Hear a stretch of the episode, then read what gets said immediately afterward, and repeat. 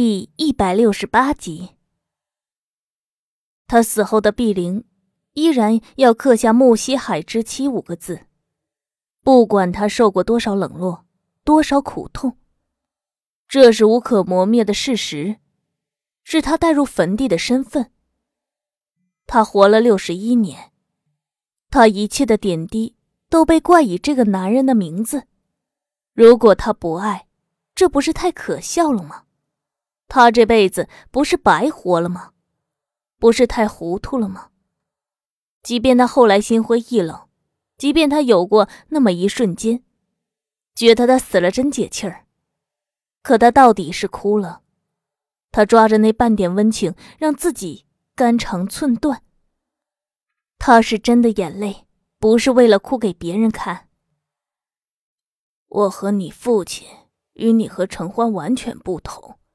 我们最初的结合都很坦荡清白，我们也没有违背任何伦理。但金林，你懂的人活着要活出什么吗？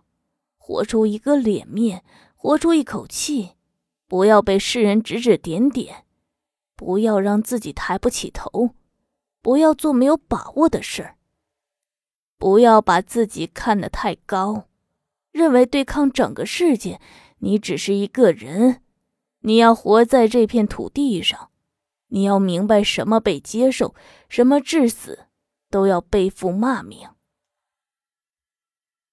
朱慧贤伸出手，朝着仍旧笔挺跪在面前的穆金林，他满是殷切期待的眼神停留在他脸上，等待他把手搭在自己掌心。穆金林自始至终没有看到那只苍老枯瘦而颤抖的手，他目光死死定格在朱慧贤的脸上，他从眼中看到了期待，看到了一丝拯救，也看到了自己死活无法割舍的坚决。母亲，您爱错了吗？朱慧贤身在半空的手僵了僵，他脸上仅剩的温和也荡然无存。他爱错了，他当然错了。午夜梦回他后悔过，他妒恨过。当一个女人在婚姻里充满绝望，充满哀怨，充满惆怅和动摇，那就是错了。可他不肯开口承认，他错过这段婚姻，错嫁了一个男人，不也错了整个人生吗？可他闪烁而空洞的眉眼藏不住，穆金林看的是一清二楚，他拍下自己的胸口。母亲用了一辈子才意识到自己错了，还死咬着不肯认，那么我呢？我才刚开始几天，您让我怎么甘心抽身呢？是苦是甜，我总要尝一口才知道。我从没劝过您离开父亲，可这句话我无数次要脱口而出。我在外面疯了一样拼，我永远也不想让您知道我拼出了什么。可我最开始的初衷，只想在您离开他之后，我们依然能过和在木宅没有任何区别的生活。我不希望我是周一慈，在他母亲离世后才能站在这个位置，那有什么用？我四十年没有为自己好好活过，就像您为了我才忍气吞声。即使最后几年您已经不再挽留他，还要拖拉着，为了替我谋一份家产，您的苦楚我感同身受，我的无奈您是否能体谅呢？朱慧贤的手从他开口到最后慢慢的坠落下去，无力垂在膝盖上，像断了筋脉。午后的阳光将他斑驳的白发照得更加清晰。他老了，老得没有一丝光彩。他突然发现，他才是最抗争不过命的人。他信佛，可他却不真的人善，所以佛把他关在了渡劫的门外。他始终徘徊，但走不进去。他想要拉穆金林一把，却来不及了。他已经坠入情的大网，被层层缠裹。他没有剪子和匕首，只能凭借十根肉指，根本斩不断。他何曾不是王里的丧命人？情关二字，真是世间最恶毒的诅咒。所以你一定要要他。穆金林嗯了声，朱慧娴手搭在额头，盖住他半张脸。他微弱的叹息了声：我老了，管不了你。人各有命，自己的命自己熬吧。眼泪顺着指缝淌下，一旁的三株焚香烧了大半。屋子里的雾气太重，穆金林咳了两声。他回头隔着浓烈的白雾看了看母亲，她静坐在轮椅上，像一尊了无生气的雕塑。佣人跪在地上，轻轻捶着她的腿，笑着说：大太太看呐，您儿子多懂事儿，什么都和您说。他能有今天呐，都是对您的孝心。这世上不孝之子啊，太多了。您其实有福气啊，哪能什么好事都给您不是？你看呐，咱们为人父母，不想子女飞黄腾达，就想他们平平安安。你把承欢想成了豺狼猛兽，他才多大呀？他刚退了奶黄，日子还长着呢。您长命百岁，在这里震慑住，他还敢做什么幺蛾子？少爷也不傻，迷也迷住了，您何必强拆姻缘？兴许啊，他命里有这么一劫，是福不是祸，是祸躲不过呀。朱慧娴哽咽着说是，便捂着脸没有下文。穆金林从木宅出来，开车经过一家花店，他从车窗一晃而过，看到新来的白玫瑰特别漂亮，正从一辆车上卸下，放在黑色的水桶里。他踩了踩刹车，犹豫了一下，推开车门走下去。码头今天闹了一场好戏，听说一个工人的表妹过来送饺子，恰好赶上铁门外值守的兄弟去厕所方便。那姑娘不懂规矩，拎着饭盒闯进来，她找的人不在，被八哥给瞧见。也不知道怎么那么寸，八哥正替一小兄弟找对象，以为来的就是这个，过去埋怨怎么也不打电话。要是林哥在，生人闯入都是要闯祸的。姑娘没听懂，眼睁睁看着他把自己的饺子盒拿走。八哥打开看了眼，发现是热气腾腾的羊肉饺子，他愣了下。这啥习俗啊？相亲还带饺子？打算给他包里头啊？姑娘臊得不说话。八哥一手拿着饭盒，一手牵着姑娘，叫来正往船舱上拴绳子的小伙。两个人大眼瞪小眼，小伙不好意思，挠着脑袋自我介绍。八哥蹲旁边吃饺子，工人倒班围起来凑热闹。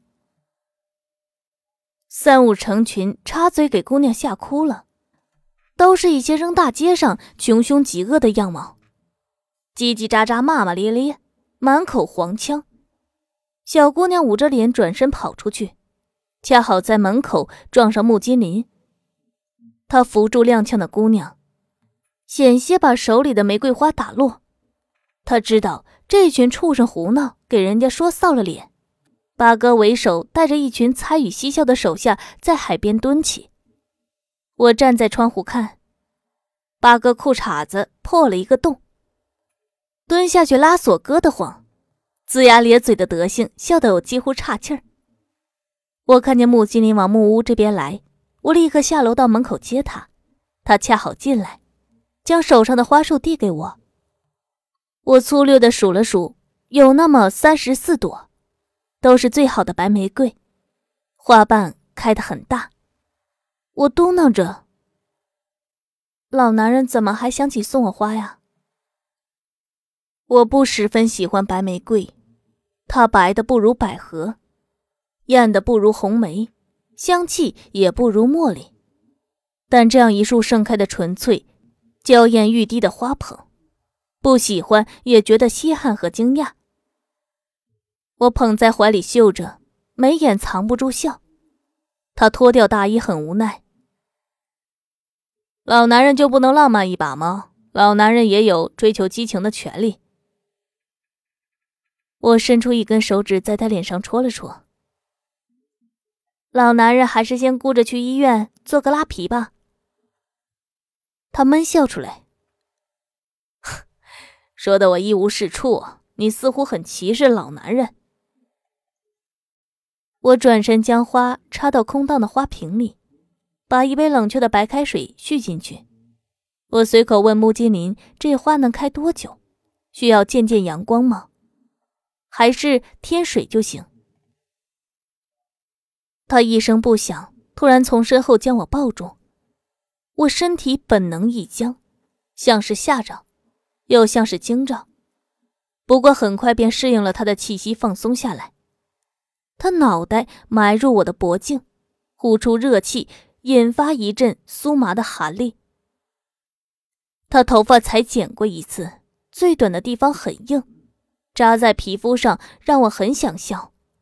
我偏头躲着，他将我抱得太紧，怎么都躲不开。说话是不是歧视老男人呢？我咯咯笑着答应他。呵呵，老男人满脸的褶子，像纯种的沙皮。你见解不深刻，生活经验明显不够啊，但也不怪你，毕竟还年轻，还需要我一点点扶持，去开眼界。我呦了一声。呀，那请穆先生指教了。口说为虚，实战为真，很多事只有床上最有说服力。我说有点自卖自夸。我没理他，手指在花蕊上拨弄着，他将我抱得很紧。一阵静默后，他问我是否还会离开。我指尖动作顿了顿，偏头看着他，他脸仍旧深埋入我的肩窝，只露出额头。我说怎么突然问这个？他要我回答。我想了下，我不会。他深深呼了口气，嗯。滨城有两场所，号称东邪西毒，一个开东边，一个开西边，隔着两条全城最大的主干道和十九个十字路口，相距四十五公里。东边是华西赌场，西边是隆中赌场。每年在这两个地盘上倾家荡产、妻离子散的赌徒不计其数，也有背水一战，结果走大运、真发家致富的。可买的不如卖的精，最后赚钱的还是场所，要了命的却是赌徒。其中华西赌场是孟三爷的产业，也是他最大的收入来源，一年多达千万收益，在那年头可以说是响当当的富甲一方。另外一个隆中赌场是穆金林的产业，盘虎堂在圈子里立足打响第一炮的头阵买卖，一年盈利不比老牌的华西，但也甩其他赌场好几条街，养活整个会里的兄弟绰绰有余。穆金林不完全指着赌场赚钱，他最大的营生是黄丝码头，所以他也没和孟三爷争过，一直相安无事。但外界却不免拿来比较，兴隆会与盘虎堂就是这么杠上了。明里暗里的兄弟自己斗，有时候磕了碰了，事儿不重，两边也就没出面评。可这样时不时的小场面交火中，关系越来越微妙。滨城的大场所都在地下室，因为不在地下没法干，挨着居民楼被举报，挨着商场学校，人流多影响坏，开到郊外野地没人去，自己也觉得不吉利。所以为了防止在地上吵闹招来临检断财路，只能开在市中心最热闹的地方，翻到地底下去。赌博上瘾的人，就算登上天塔他也敢，下地对他们而言根本不算什么。不过赌几桌再出去，真的跟从地狱走一遭没区别。孟三爷带着四名手下从地下通道进入赌场，隔着老远一条走廊，就听见门里热火朝天。孟三爷蹙了下眉，在一只单人的红皮沙发上坐下，闭目养神。手下打了个电话，没多久，左边那扇门被打开。走出一看，场所里的伙计穿着黑色的马甲背心，剃着板寸，手上拿着一盏新的茶壶，递到孟三爷的手边。三爷，您来壶新茶，我带您进去。孟三爷这才睁开眼睛，他接过来对准壶嘴喝了几口。里头谁来了？啊，漳州珠宝城崔老板，申城建材副总和他马子，还有几个滨城自己的常客，晚上输了不少，加起来六位数。孟三爷一听，刚这么早就输了六位数，脸上乐了。哼，输得好，使点花招让他们再多输点，给崔老板适当喂点牌，也赢两把。伙计点头，跟在孟三爷后头进入那扇木门。赌场分三块，一块是赌厅，大概四五十张桌子，每桌坐到三到十人不等，玩的项目从德州扑克到麻将到骰子，什么都有，压底筹码不低于五十块，一翻一倍，十翻十倍，一局下来有时候一百，有时候飙到五百。那年头相当于普通工人的一个月工资。赌厅是面积最大的部分，其次是赌坊。赌坊有时间，都是隔断，每间隔着一堵墙，安排一到两名女荷官，对于赌客身份资产有一定要求，有头有脸才能进。压底筹码不低于五百块，一翻五倍，十翻五十倍，一局下来输赢都最少是两千五。但这些人几乎没有叫到一翻就停的，不断往里跟，最少跟到二十倍。所以一晚上输十几万是常事。不过场所为了维系大赌客，会在输的数目里抽两成，分个红包返回去，这叫结束彩头，祝下一次大赢，勾着人还来。第三块是休息包房，一间大两间小的，里头有放高利贷的人，一碟瓜子，两果盘，一人七杯茶，等外头赌厅的小百姓输的裤衩都没了，借来央求借贷，签个字当时放钱，最少一百，最多五千，拿着房本抵押最少一万，最多十万，用老婆女儿抵押的拿照片说岁数，越年轻越好看的越借越多，到时候还不上直接抢人，逼着到发廊足疗那些不正规的小门生赚钱还债。有的还烈性的自杀，没烈性的就认命。不过用人抵押的比较少，一些没后台的高利贷也不敢走这条路，怕对方报警惹祸，大部分都是车房抵押。在赌徒贷款时，还会不断的说动他，让他多借多翻盘，被说动的就继续借，像无底洞一样朝里头狠狠砸钱，连一点动静都没听见，钱就没影了。赌场里赢了钱的，手上没点花活基本不可能，除非和场所关系硬，但使点花活就别使多了，让人察觉，揍个半死。所以很多会玩的都是打两枪换个地方，个别靠这个发家致富。人家天生有慧眼，纯靠运气在赌桌上赢钱发家，真当这是买彩票呢？赌博可是技术活啊。本节目由蜻蜓 F M 独家出品。